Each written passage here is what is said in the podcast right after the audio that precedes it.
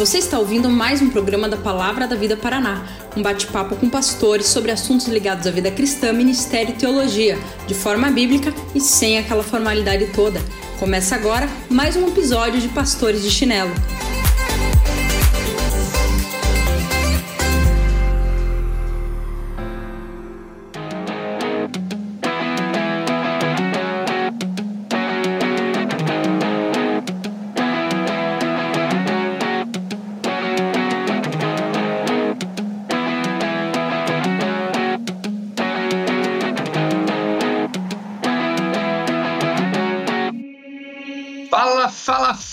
Pessoal, muito bom. Nós estamos juntos mais uma vez para esse tempo de pastores de chinelo. É muito bom ter esse tempo com você. Eu sou Renato Buzo, pastor aqui em Tupã, interior de São Paulo, e é sempre, sempre, sempre edificante falarmos da palavra de Deus de maneira prática às nossas vidas.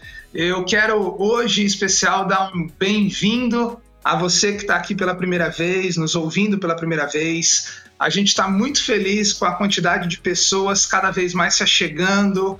O nosso podcast tem crescido e nós louvamos a Deus por isso. Nosso objetivo é promover a palavra de Deus. É importante também lembrar você que nós somos um podcast do PV Paraná e que nós não somos só um podcast, nós já temos um Instagram também.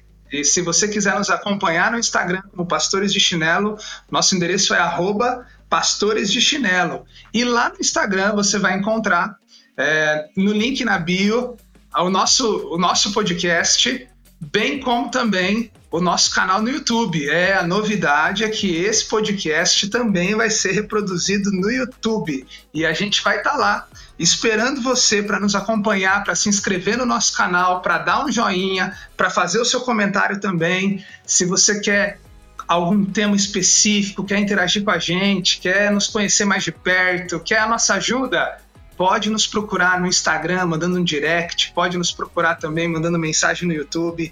Enfim, estamos muito animados com esse tempo com você.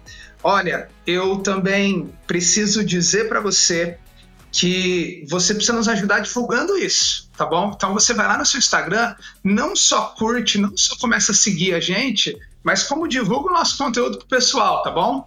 Esse ano de 2021, eu não sei em que ano e época você está nos ouvindo, né? Mas esse ano de 2021, o nosso podcast ele está dividido em duas partes. Esse ano a gente está tratando alguma, alguns episódios e programas destinados a pensar sobre igreja especificamente. E, ao mesmo tempo, estamos gravando uma série de episódios que tem temas mais avulsos, mais sensíveis à realidade do momento que a gente está vivendo. Como, por exemplo, é hoje. Hoje nós estamos aqui para falar sobre a Páscoa. A Páscoa está chegando, a Páscoa está aí e a gente precisa levantar essa grande pergunta: o que, que a Páscoa tem a ver comigo? Tá bom, para conversar sobre isso hoje, então, o que a Páscoa tem a ver comigo, quem é que tá com a gente? Fala galera, tudo bem? Tiago Vercelino, bom estar tá aqui com vocês. Ah, e hoje eu tô sentado no, no banco do passageiro, o motorista é o Renato, então vai ser muito gostoso poder compartilhar um pouquinho sobre a Páscoa com vocês. Fala pessoal, eu sou Marcelo Brasolim, um dos pastores aqui em São José dos Campos e vai ser muito legal poder conversar sobre esse tema que é fundamental para a fé cristã. Top! Gente, olha, vocês sabem que a Páscoa, dentro do, dos tantos eventos festivos do nosso calendário, a Páscoa, é, possivelmente junto com o Natal, ela é um dos principais eventos festivos na história do cristianismo. Nós celebramos a Páscoa como Igreja de Cristo, como cristãos, mas é muito importante a gente saber por que, que a Páscoa é importante. Mais do que isso, o que, que significa a Páscoa? E é isso que a gente vai tentar focar aqui, é nisso que nós vamos tentar focar aqui com você. O que é a Páscoa e por que ela é importante? Então, dentro dessa primeira grande pergunta, o que é a Páscoa? Como é que a gente pode começar aí, pastores de então, chinelo? Legal, legal. Antes de mais nada, eu vou só fazer uma correção aqui. Eu falei que eu sou um dos pastores em São José dos Campos, como se São José dos Campos fosse uma igreja. Eu sou um dos pastores da Igreja Batista Maranata em São José dos Campos.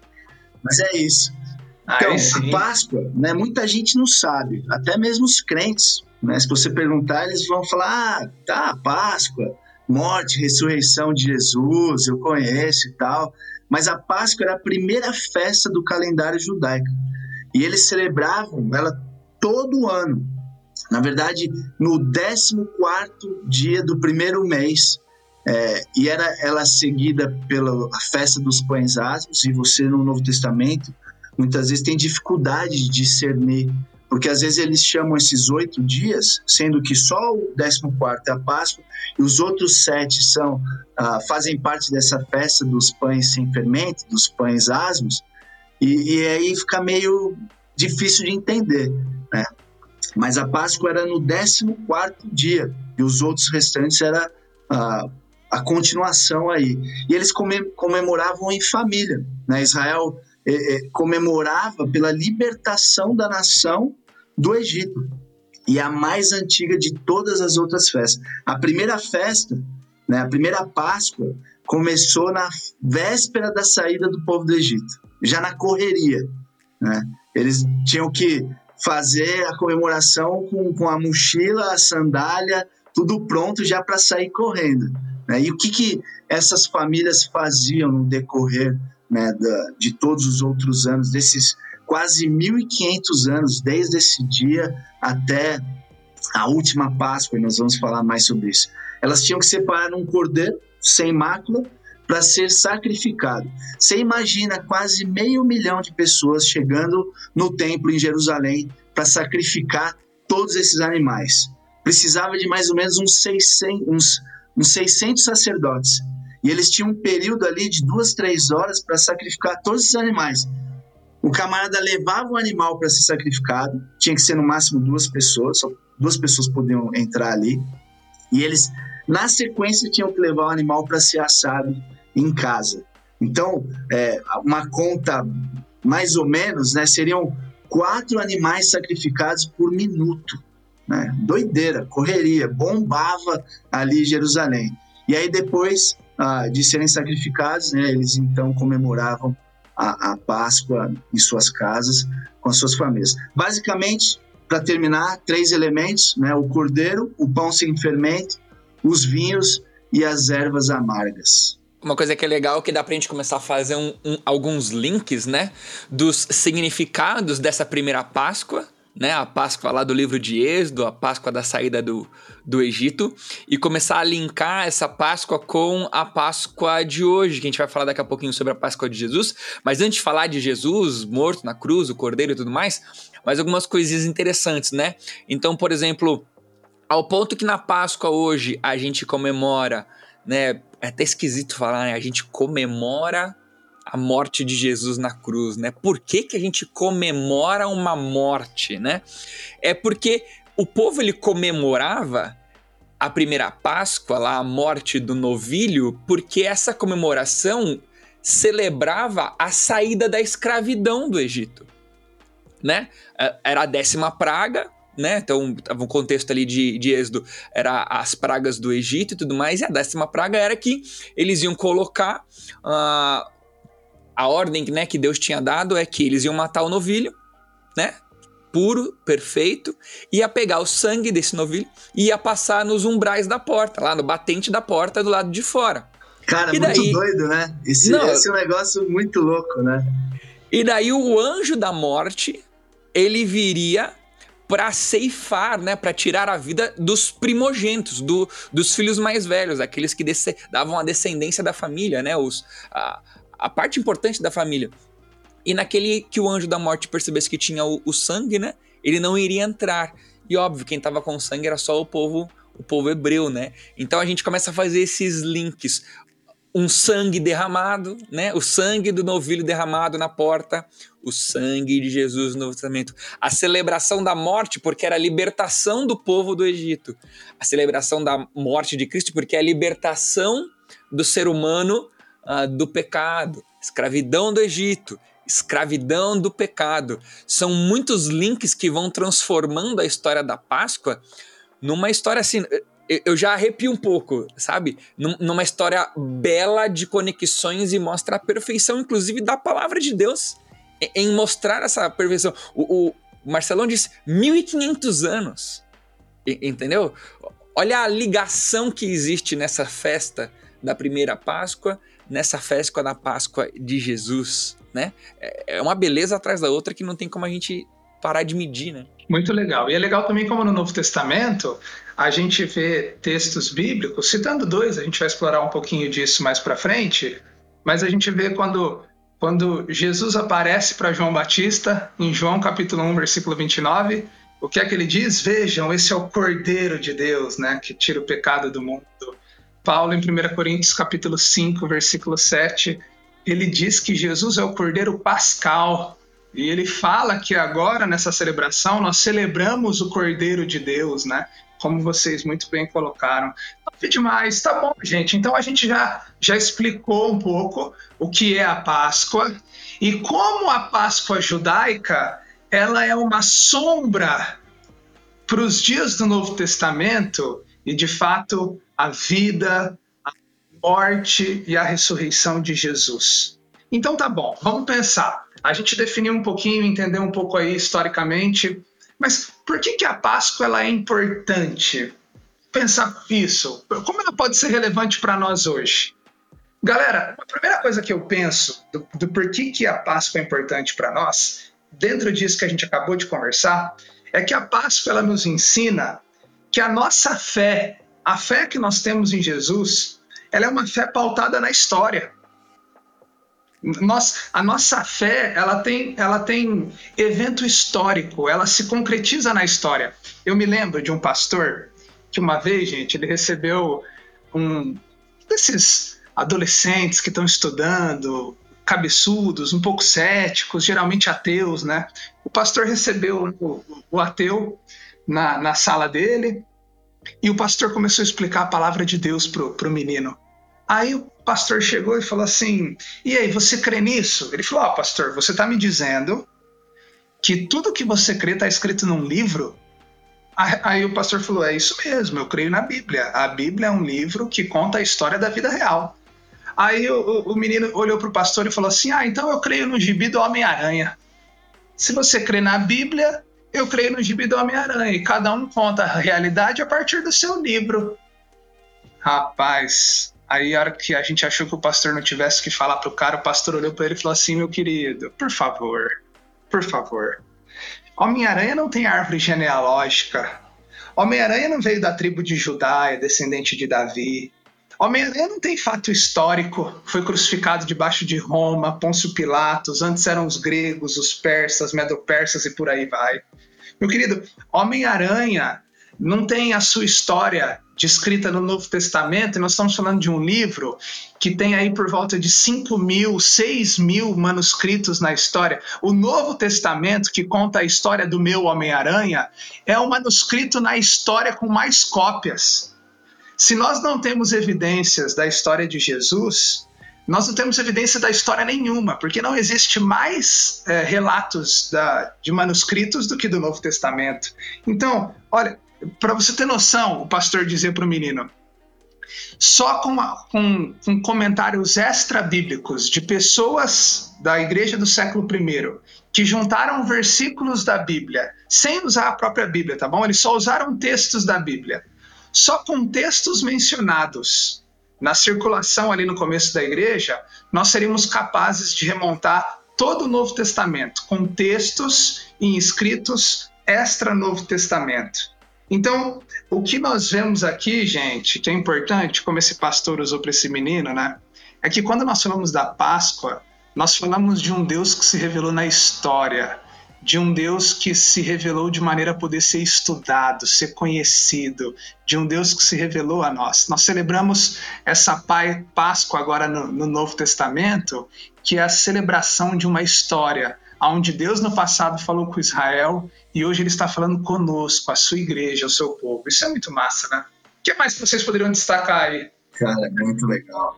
É muito legal. Não, é só, na verdade, no, você falou muito, que você falou é muito legal, mas eu sempre pensando que a nossa fé é baseada num conhecimento prévio.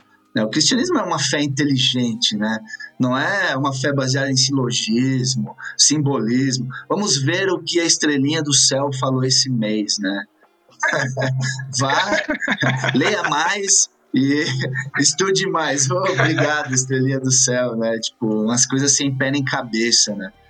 Então isso é, isso é muito legal. Ah, ah, um, hoje mesmo, tava vendo, assistindo uma pregação, e daí o pregador disse assim: Olha, é comum dizerem que, que o cristão ele tem uma tendência a ser muito orgulhoso.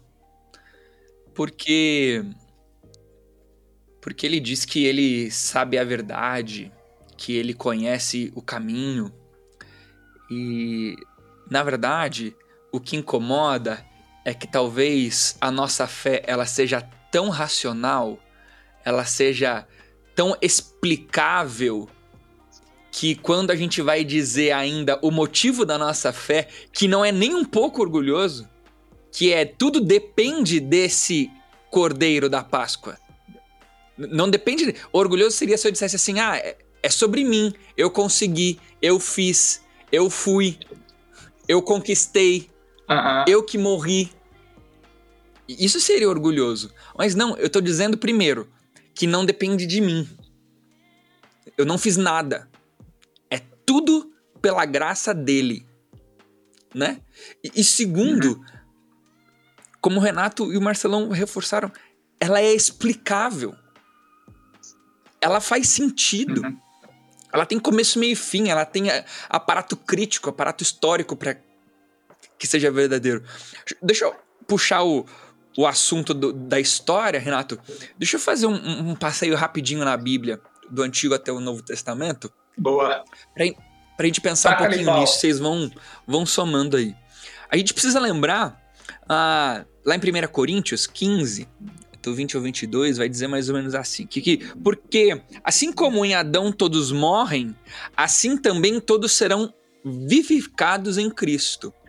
E o que a gente tem que lembrar é lá Gênesis, Gênesis capítulo 2, versículo 17, uh, ah, vai dizer lá que quando vocês comerem do fruto, certamente morrerão. E eu acho interessante, um dia o Elder, estava ouvindo o Elder falar, o Elder Cardim, e ele falou que uh, em Gênesis 2,17 deveria ter sido feita a primeira nota de rodapé da Bíblia, da história.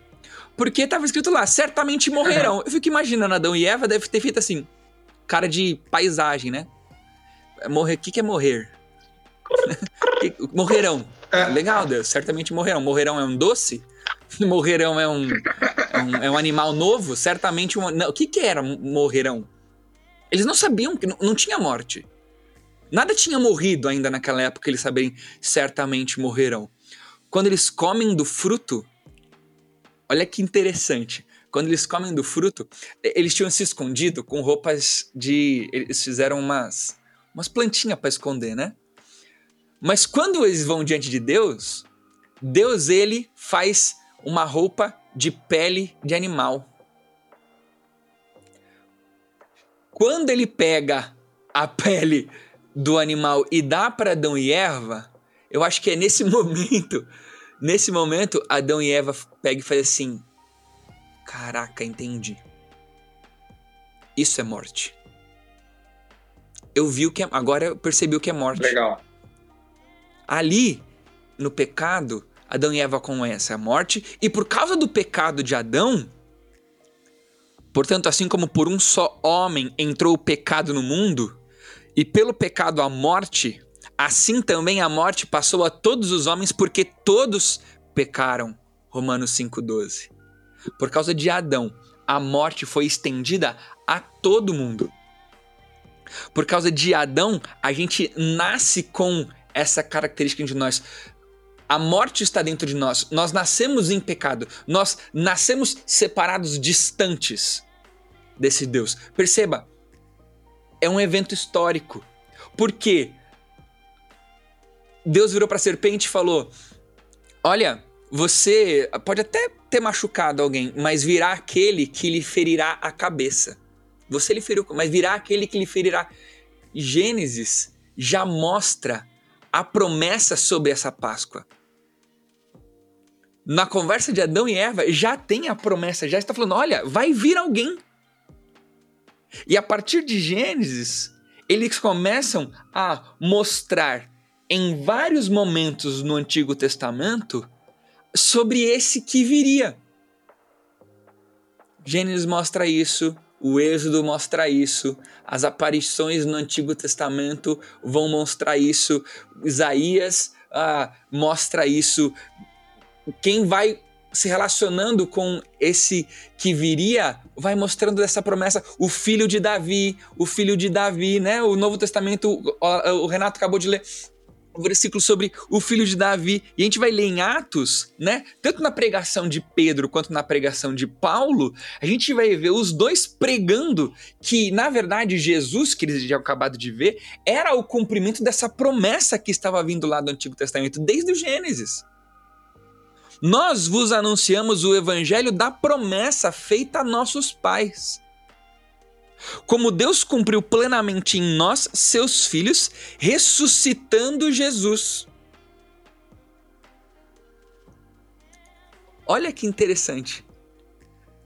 É, é, um, é, um, é um evento histórico que no Novo Testamento a gente vai ver os textos que vão falando e contando a história de Jesus, que era anunciado como a promessa, era anunciado como aquele que viria.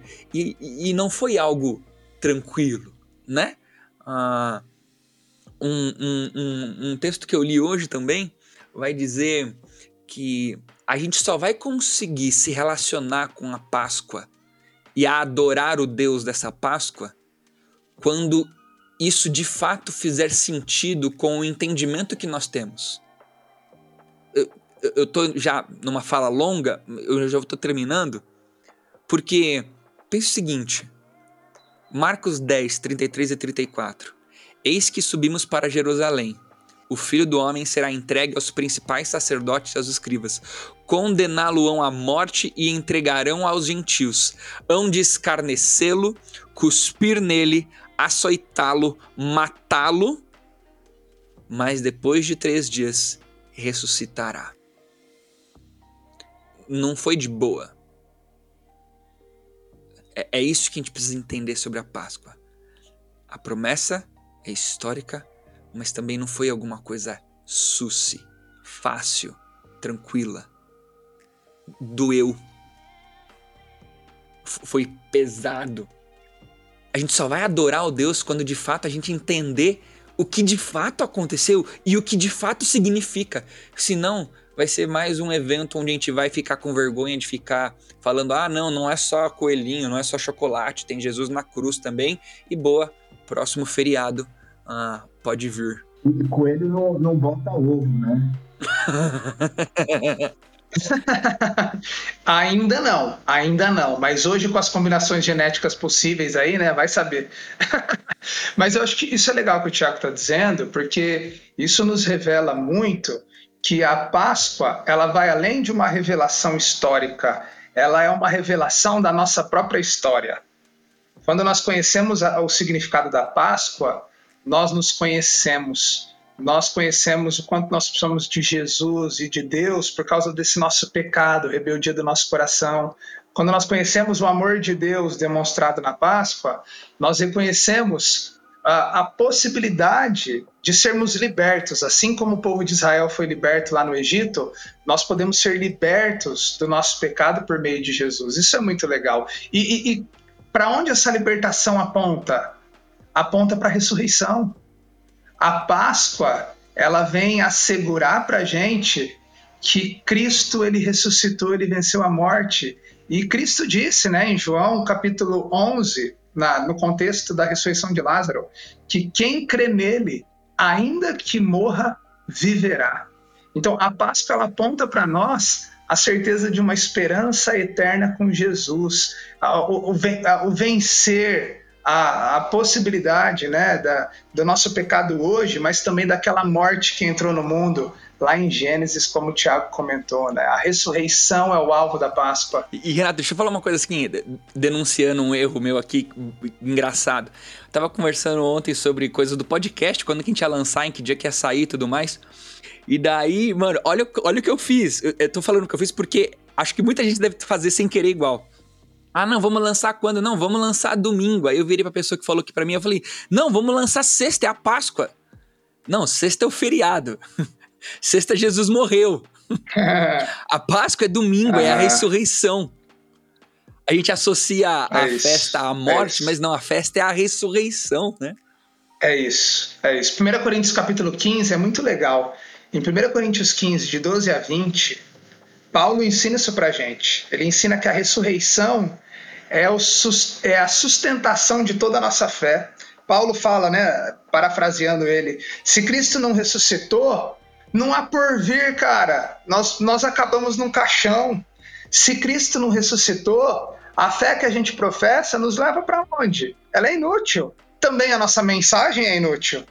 Se Cristo não ressuscitou, por que, que tanta gente morreu da história como mártir por causa do nome de Jesus? Morreu à toa. Se Cristo não ressuscitou, a gente está tudo perdido nos nossos pecados e comamos e bebamos porque amanhã morreremos, né? Então, o alvo da Páscoa é esse: é Cristo ressurreto e a possibilidade de, pela fé nele, nós também desfrutarmos da vida eterna. Isso é massa demais. É, eu me lembro, gente, só vou passar para o Marcelo já para falar um pouquinho da ceia, mas eu me lembro de um, talvez hoje, uma das maiores sumidades vivas quando o assunto é ressurreição. Um pastor chamado Gary Habermas. Ele, ele é estudioso sobre a ressurreição. E aí perguntaram para ele, né? Por que, que o senhor decidiu estudar a ressurreição? Aí ele disse o seguinte: Olha, eu decidi estudar a ressurreição porque se ela fosse verdade, ela teria força suficiente, peso suficiente para suportar toda a minha crença. E quando a gente fala sobre a ressurreição de Jesus, a gente fala sobre esse, essa, esse elemento que é capaz de sustentar todo o nosso sistema de crenças, porque Cristo ressuscitou, é, nós podemos crer tudo que nós cremos, nós podemos crer na palavra de Deus. Marcelo, fala pra gente um pouquinho da relação da Páscoa com a ceia. Como é que a gente lida? Porque eu sei que nesse domingão aí, é, a galera vai geral tomar ceia na igreja online, né? Como é que você. Não vamos entrar na ceia online, não, deixa esse ponto momento. Como é que, que a gente consegue entender a ceia, a Páscoa? Qual a relação de uma coisa com a outra? É, e assim, fica muito claro na palavra que Jesus Cristo, na sua última comemoração da Páscoa, ele mudou totalmente o significado, né? E é ali que ele, então, instituiu o que nós conhecemos como a ceia do Senhor, né? Mano, sabe adolescente que volta de acampamento todo empolgado? É. Aí ele volta pro líder da igreja e começa a mudar tudo? Mano, eu fui tipo Jesus. Fica pilhando adolescente, mas tipo Jesus. Cara, Jesus mudou tudo. Curou no sábado, mudou a Páscoa e tudo. É, imagina os discípulos ali, né? Jesus está tentando colocar na cabeça deles o que eles só iam entender depois da ressurreição. Fala assim, meu, eu não sou vítima, vai acontecer, vão me torturar, eu vou ser morto, né? Então ele está ali usando os elementos, isso que é muito legal, ele usa elementos né, dessa comemoração da Páscoa, que era muito conhecido dos discípulos, dos judeus, e ele começa a dar novos significados. Então, é, é algo assim tremendo, né? Eles começaram então a, a entender o que, que Jesus estava falando. Foi bem didático, foi para criança, né? Olha só, olha o desenho, né? Olha o objeto. Então ele começou a, a falar que ele ia morrer e era por livre e espontânea vontade. Né? Ele era o Cordeiro Pascal, que o Renato disse, que tira o pecado do mundo. Então ele pega a história, né? todos esses símbolos, todos esses elementos, e ele aponta para ele através da ceia, dando um de novo, né? Eu quero ser repetitivo, um novo significado, na verdade, um verdadeiro significado. Ele transforma esses elementos, né, naquela Páscoa e dá um início para algo novo e muito maior. Então, o Tiago falou um pouquinho dessa transição né, que nós vemos, mas ali que acontece. Né, por meio do cordeiro, como os judeus comemoravam, o Senhor salvou os israelitas da escravidão de quem? De Faraó. Né? E o novo significado que Jesus está dando é que por meio dele, do corpo dele, do sangue dele, o Senhor está salvando o mundo da escravidão de quem? Do quê? Dos nossos próprios pecados. Então, a, aquela última Páscoa, ela não seria mais comemorada, não com aquele significado, não com aquela forma. Ele institui né, a ceia do Senhor, a nova aliança, e, essa, e, e a maneira como ele institui é perpétua. Né? Todos os crentes de todos os tempos, eles devem ah, celebrar essa nova, é, vamos dizer assim, esse novo significado da Páscoa para sempre.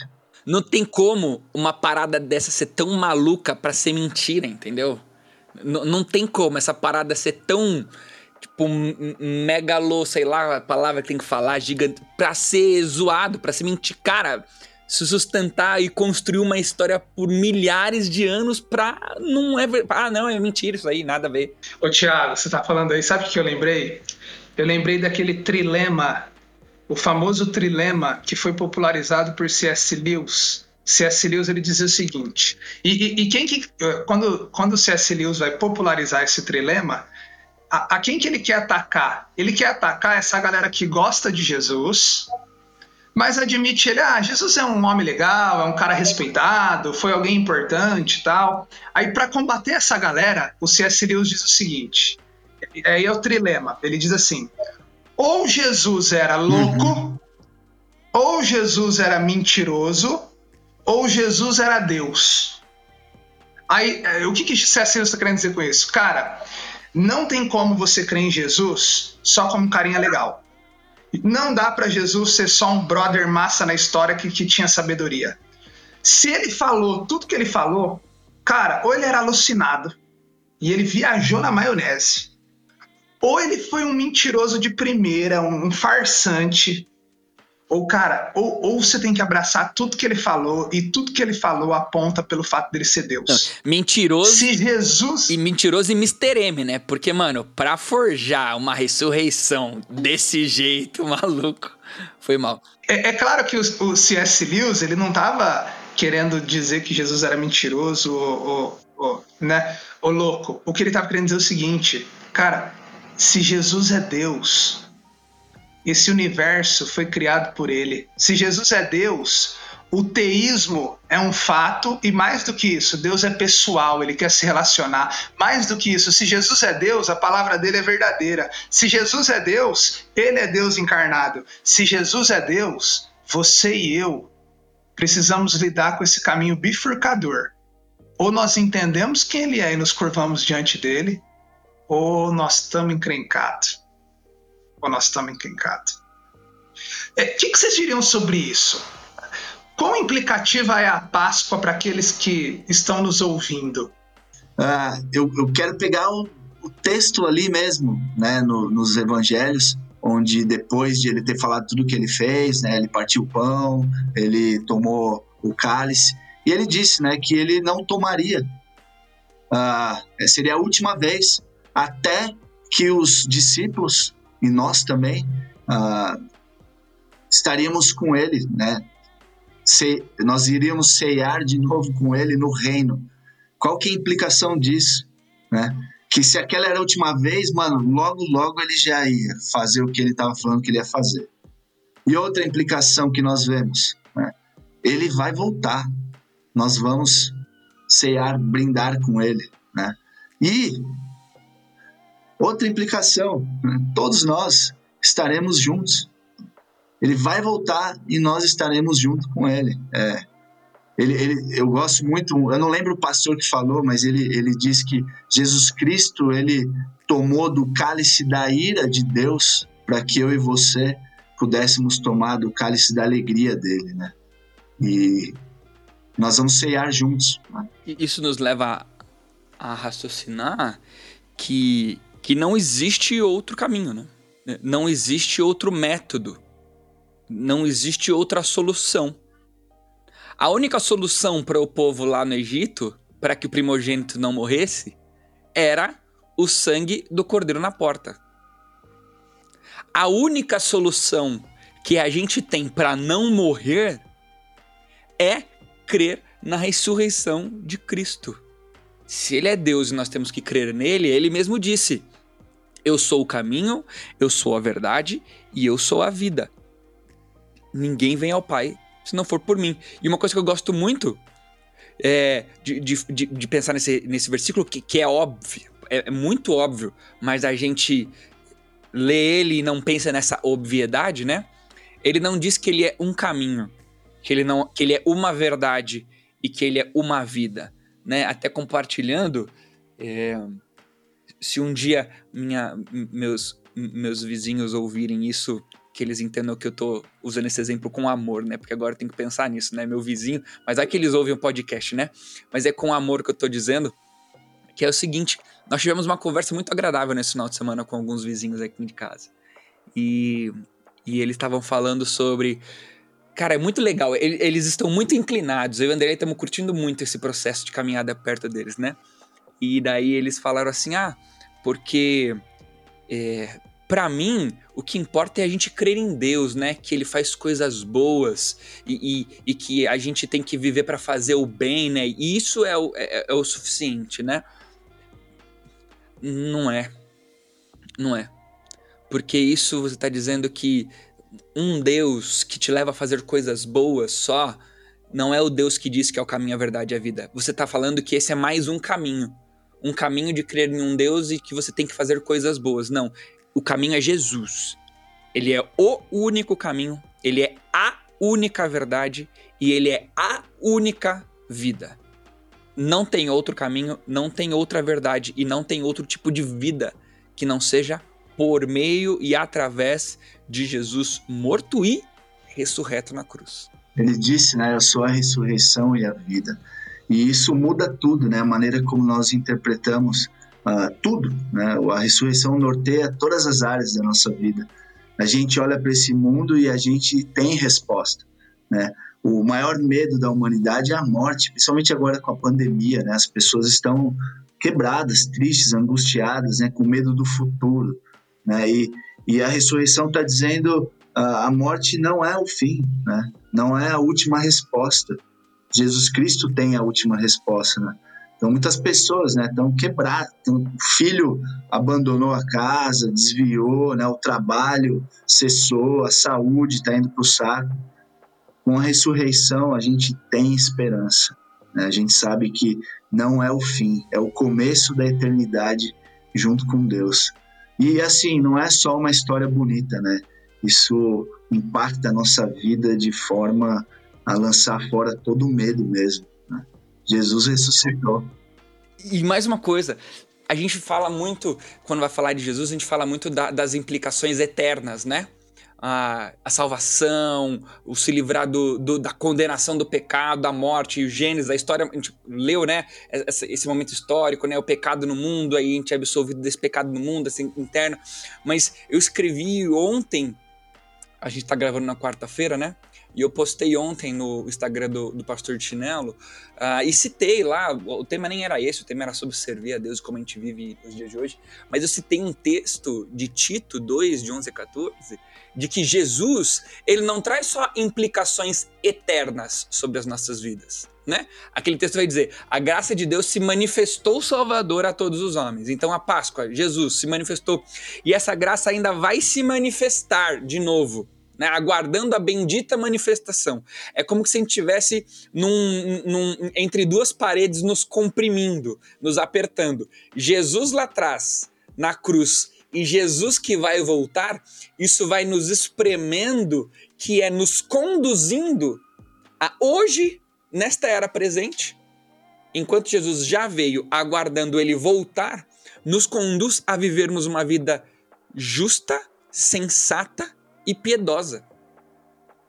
A Páscoa não tem só implicações de salvação eterna, ela tem implicações de salvação terrena. Nem todo lugar na Bíblia que fala de salvação e perdição está falando de céu e inferno. Às vezes está falando de terra, a nossa vida aqui. A Páscoa, o que Jesus fez lá atrás, e aguardar a bendita vinda dele de novo, nos empurra a querermos viver hoje de maneira sensata, justa e piedosa. Nos educa hoje a mudarmos de vida. Sabe o que isso me faz lembrar? Quando Jesus está quinta-feira à noite, a quinta-feira que antecedia a morte dele, ele está lá no cenáculo reunido com os discípulos e ele se junta com eles e em João 14, 1, no contexto desse texto que o Tiago citou, Eu sou o caminho, a verdade e a vida, ele olha para os caras, os caras estão apreensivos porque o mestre vai deixá-los. E Jesus fala: Olha, não se perturbe o coração de vocês. E aí, num primeiro momento, o que ele faz é lembrar da eternidade, como o Marcelo estava destacando. Ele fala: Olha, na casa do meu pai há muitos aposentos, e se não fosse assim, eu lhes teria dito: Vou preparar lugar para vocês. E ele fala o seguinte: E se eu for preparar lugar e vou. E vou eu, ele fala assim: E se eu for eles preparar lugar, voltarei e os levarei para mim. É legal que quando os discípulos estão ali perturbados e inquietos em relação ao futuro, a primeira coisa que ele vem é, é trazer uma injeção de ânimo quanto ao futuro. Ele fala: Ó eu tô preparando lugar para vocês. E aí a gente sabe que essa, esse preparar lugar, ele está se referindo à morte e ressurreição dele, que prepara caminho para que eles tenham a vida eterna namorada com o Pai. Então ele fala assim, ó, perspectiva eterna. Vocês não estão perdidos no tempo e no espaço. Eu tô, eu tenho um plano eterno para vocês. Mas é legal que no, no final desse capítulo, Jesus fala o seguinte: por isso vocês precisam ir por isso que, ele, primeiro ele fala, por isso eu tenho que ir, para que vocês então possam ir e fazer obras maiores do que as minhas. E aqui ele está se referindo quando ele fala sobre obras maiores. Ele está se referindo à chegada do Espírito Santo, que vai comissionar a igreja para pregar o Evangelho. Jesus levou a sua mensagem em Jerusalém, a igreja leva até os confins da terra. É interessante que esse cordeiro pascal, que traz a promessa do seu reino, ele nos consola com a expectativa do reino eterno, mas ele nos confronta a hoje sermos um sinal histórico do seu reino. Bonito, hein? Acho que esse é o ponto que é o Thiago e o Marcelo estão trazendo. Ficou legal, né? Porque o amor de Cristo nos constrange porque o amor de Cristo nos constrange. Julgando nós isto, um morreu por todos, logo todos morremos por eles. Para que os que vivam não vivam mais as suas próprias vontades, mas vivam a vontade daqueles que por ele morreu e ressuscitou. Jesus não é só uma implicação eterna, é uma implicação terrena também. Vivam hoje a vontade daquele. Eu amo tanto esse texto que tá aqui no braço, né? Ah, tenho aqui ele, ele tatuado aqui no braço, porque eu preciso lembrar Jesus não é só uma perspectiva eterna. Ele me educa hoje a não viver mais minha própria vontade, mas a vontade daquele que por mim morreu e ressuscitou. Caras, uma, uma outra. Eh, vamos, vamos pensar já em considerações finais, tá bom? Olha só, galera, só para você não se perder aqui. A gente definiu o que é Páscoa. E por que, que ela é importante? A gente já disse que ela é importante porque ela nos ensina que a nossa fé é pautada na história.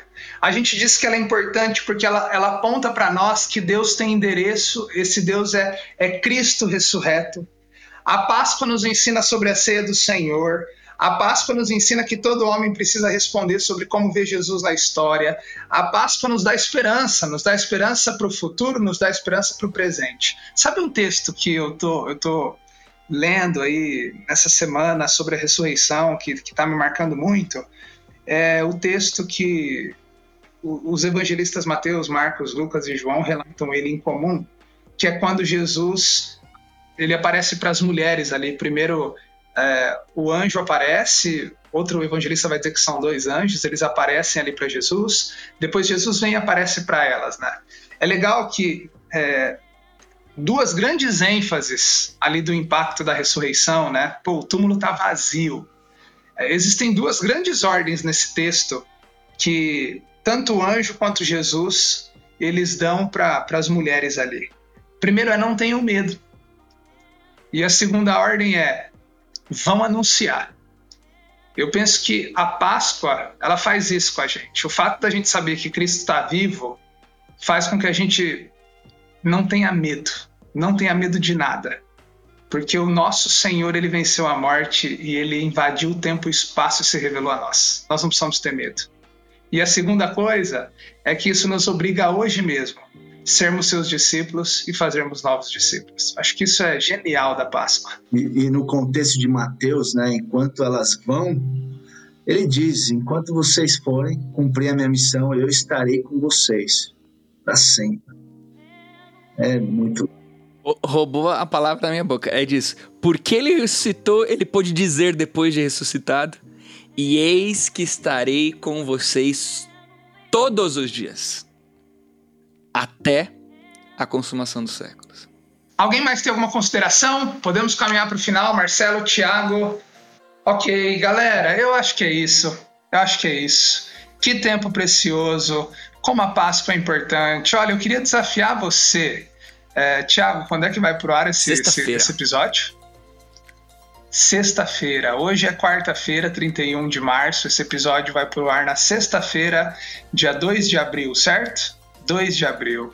Gente, eu, desafio você a, a não só ouvir e refletir sobre isso, mas como aproveitar essa oportunidade da Páscoa para falar de Jesus aonde você estiver. A gente, a gente associa a Páscoa a tempo em família, esse tempo de pandemia. Você deve se reunir com seus familiares. Olha, não perca a oportunidade. Faz um recorte aqui desse podcast, grava alguma coisa aí na sua mente, no seu coração e reproduz isso ali na mesa com a sua família. É, Leia os textos que a gente citou. Os textos que foram citados. É uma excelente oportunidade de você falar do amor de Jesus para quem está do seu lado, nesse tempo onde o nosso coração está tão perturbado a despeito dos tempos que nós vivemos, né? Então é uma excelente oportunidade. Galera, eu, eu espero muito, não só eu, Marcelo e Thiago também, que Deus tenha falado ao seu coração e que mais uma vez, de chinelo, nós possamos ter é, clareado um pouco mais esse assunto que é a Páscoa aí para você. Nosso desejo é que você continue nos acompanhando. Lembra você, vai no nosso Instagram, arroba Pastores de Chinelo, segue a gente, vai no link ali na bio, link para o YouTube, link também para que mais, Thiago? Para o podcast do PV Paraná. Cola com a gente, tamo junto, um abraço e até a próxima. Valeu, galera. Valeu, é nóis.